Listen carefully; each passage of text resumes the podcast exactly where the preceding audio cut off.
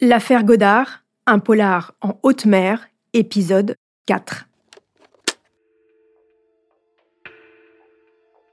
Nous sommes sept ans après la disparition des Godards. Camille et Marius, les enfants, sont morts. Le crâne de la petite Camille a été retrouvé par des marins-pêcheurs en 2000 dans la baie de Saint-Brieuc. Le corps de la mère, Marie-France, n'a jamais été retrouvé. Le corps de Yves Godard non plus. Les marins ont bien repêché un premier crâne juste avant celui de Camille, mais ils l'ont rejeté à la mer. Il est donc impossible de savoir s'il s'agit de celui de Yves ou peut-être même de celui de Marie-France. Quant aux différentes cartes retrouvées sur le sable, elles n'ont pas permis de faire avancer l'enquête.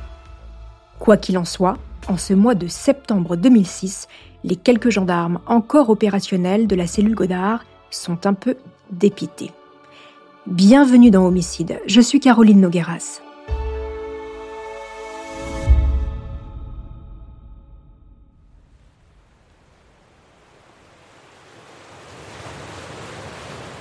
Jusqu'à ce 16 septembre 2006, c'est encore la mer qui va donner un nouveau coup d'accélérateur à l'enquête. Des pêcheurs remontent dans leur filet un fémur et un morceau de tibia près de l'île de Batz. Écoutez le témoignage du marin-pêcheur. J'ai pensé tout de suite à Godard parce qu'il euh, y avait un de mes collègues qui avait trouvé son embarquement euh, en 99 à, peu près à cet endroit-là. On virait les, filets normalement et euh, on a trouvé le fémur et le tibia qui étaient pris dans les filets. On les a mis de côté. On a pensé tout de suite, on a rigolé en pensant à Godard. effectivement, c'était ça. Hein. En rentrant au port, on été voir les, gendarmes maritimes, puisqu'il y a une station maintenant à Roscope. Hein. Ils ont fait un rapport. J'ai passé deux heures chez eux. La mer est grande, mais finalement c'est tout petit. En octobre 2006, le laboratoire nantais, spécialiste en empreintes génétiques, rend ses conclusions. Les os appartiennent au docteur Godard. Après sept années de recherche et de jeux de pistes, le dossier criminel contre Godard vient de s'éteindre. Quoi de plus frustrant pour des enquêteurs que de ne pas savoir? Et pour la famille des Godard car vous imaginez bien que la preuve de la mort du docteur Yves Godard ne répond à aucune des questions que tous se posent. Godard est mort, mais comment? Et surtout, pourquoi? S'est-il suicidé après avoir tué ses enfants et sa femme Ou l'histoire est-elle totalement différente? Quelqu'un lui voulait-il du mal? Pour aller plus loin dans cette histoire, je suis avec Éric Lemasson, journaliste et auteur du livre L'assassinat du docteur Godard, paru aux éditions Les Arènes. Éric Lemasson, bonjour. Bonjour. Merci beaucoup d'avoir accepté mon invitation et avant de commencer, je tiens à préciser que votre livre m'a beaucoup aidé pour écrire mon podcast. Euh, Eric, d'abord, quel est votre sentiment général sur ce fait divers et pourquoi en avoir tiré un livre? Mon sentiment général, c'est que c'est une des plus grandes énigmes euh, de l'histoire judiciaire euh, contemporaine de ces 20 dernières années. Euh, et pour simplifier, je dirais que c'est à la fois une énigme à la Agatha Christie et en même temps c'est que c'est une sorte de polar nordique à la millénium qui mélange un drame familial, des destins personnels avec des organisations internationales, la mafia, les paradis fiscaux, euh, la politique, etc. Bref, c'est millénium cette affaire. Et là, en effet, euh, un livre euh, était nécessaire. Et justement, une question que je me pose, est-ce que vous avez eu un accès privilégié à l'enquête, au dossier? Vous êtes aussi allé sur le terrain, on le ressent dans votre livre. Racontez-nous. Oui, oui. Euh, j'ai eu la chance incroyable, euh, rare dans une carrière de journaliste, d'avoir accès à beaucoup de choses. Et en plus, dans cette affaire-là, pendant dix ans, l'enquête était secrète. Le secret de l'instruction était extrêmement bien gardé, ce qui est rare. Donc il y a des pans entiers de l'affaire qui n'étaient jamais sortis dans les médias. Alors justement, il y a un élément sur lequel je voudrais vraiment revenir avec vous et qui prend, comme je le disais, une large place dans votre ouvrage, c'est cette organisation, la CDCA, dont moi j'ai parlé dans l'épisode 2 et à laquelle Godard adhère. Pouvez-vous nous expliquer déjà en, quelques mots euh, qu'est-ce que c'est que cette confédération et qu'est-ce que Godard vient chercher à travers elle? Confédération de défense des artisans et des commerçants, c'est ce qu'on appelle un syndicat de commerçants en colère du type poujadiste dans les années 60, Nikou un peu après, etc. Ce qui donnera lieu plus tard en Bretagne à ce qu'on a appelé les bonnets rouges. Et finalement, c'est un peu les prémices aussi, d'une certaine manière, des gilets, jaunes. C'est-à-dire, ce sont... Euh, la mentalité des petits commerçants, des artisans, c'est de travailler dur, travailler beaucoup et avoir l'impression, à tort ou à raison, peu importe, que l'État euh, ne joue pas son rôle, l'État euh, les vole de leurs euh, de leurs recettes, etc. Et ils veulent créer un syndicat de défense, mais qui va dériver, qui va être très puissant. Des dizaines de milliers d'adhérents à travers la France, notamment en Bretagne et notamment dans le sud, dans le Languedoc, et qui va parallèlement à la défense des petits commerçants, leur dire cessez de payer vos charges, cessez de payer vos cotisations, délocalisez vos entreprises, on s'occupe de tout, on va créer ce qu'ils ont fait et qui marchait bien, un syndicat, un, un système de sécurité sociale maison privée qui échappe au système français. Godard là-dedans, qu'est-ce qu'il vient faire? Lui, il a cette mentalité-là. Il y a des professions libérales, des avocats, des médecins qui sont exactement là-dedans aussi. Il y a des branches médicales. Et lui, au lieu d'aller vers un syndicat de médecins, il va rentrer dans cette CDCA, devenir un membre très actif mais très discret dans sa région. Il va devenir le trésorier, celui qui a le fichier des adhérents et un peu l'idéologue, le conseiller, euh, il, est, il, est, il, est, il est intelligent, il est posé, etc. Et il va devenir la référence dans sa région de tous ces artisans et ces commerçants qui veulent échapper à l'État. Simplement, personne ne le sait parce qu'il compartimente sa vie. Alors justement, j'avance un petit peu dans l'histoire. Godard, en fait, il a organisé son évasion fiscale, vous l'expliquez très bien dans votre ouvrage. Euh, et ce qui est très étonnant, c'est que tout le monde pense qu'il est à sec, et en réalité, il est richissime. Expliquez-nous. Il est les deux à la fois. C'est-à-dire qu'il y a une formule qui résume ça, c'est il organise son insolvabilité. Donc, il ne paye plus ses cotisations maladie, retraite en tant que profession libérale, je viens de l'expliquer, il ne le fait plus, mais il donne son argent au système parallèle mis en place par ce syndicat de petits commerçants dans des paradis fiscaux, Île-de-Man, Madère, Luxembourg, etc. Et puis, parallèlement, euh, il va prendre des crédits, il emprunte beaucoup, il emprunte même à ses patients. Il va amasser beaucoup d'argent et il va placer ça dans euh, ces paradis fiscaux, dans le système mis en place, parallèle, mis en place par ce syndicat de défense des petits commerçants et artisans, et donc aussi de lui-même médecin.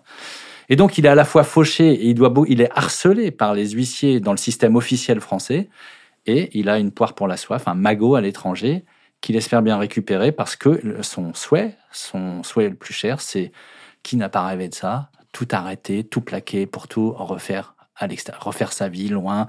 Euh, l'homme qui voulait refaire sa vie, c'est ça, Godard, tout plaquer pour reconstruire tout ailleurs discrètement du jour au lendemain.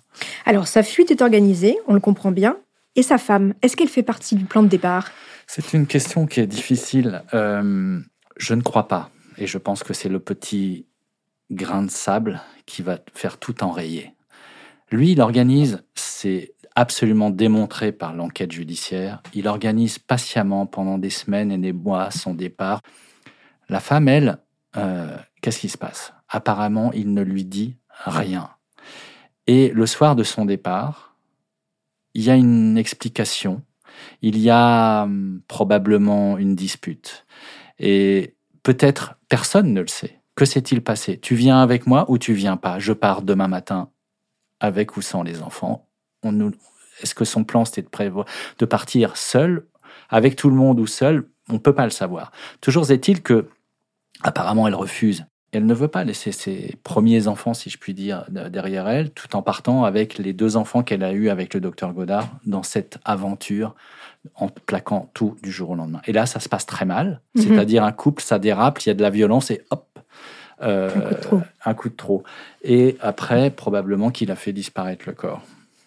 Voilà. On ne sait pas où, c'est aussi le grand mystère de cette histoire. Mais j'ajoute qu'on peut à la fois être coupable euh, d'un féminicide et en même temps victime, par ailleurs, d'une organisation mafieuse plus tard. L'un n'empêche pas l'autre. Et, justement, et justement, on va y venir.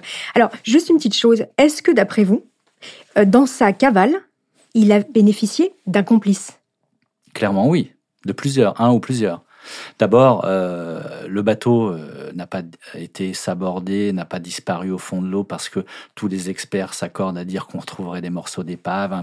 Deuxièmement, euh, les indices en mer, donc quand il disparaît, clairement, c'est organisé pour faire croire à une disparition en mer, mais rien ne correspond, ils sont éparpillés. Bref, tout ça a été démontré par les enquêteurs.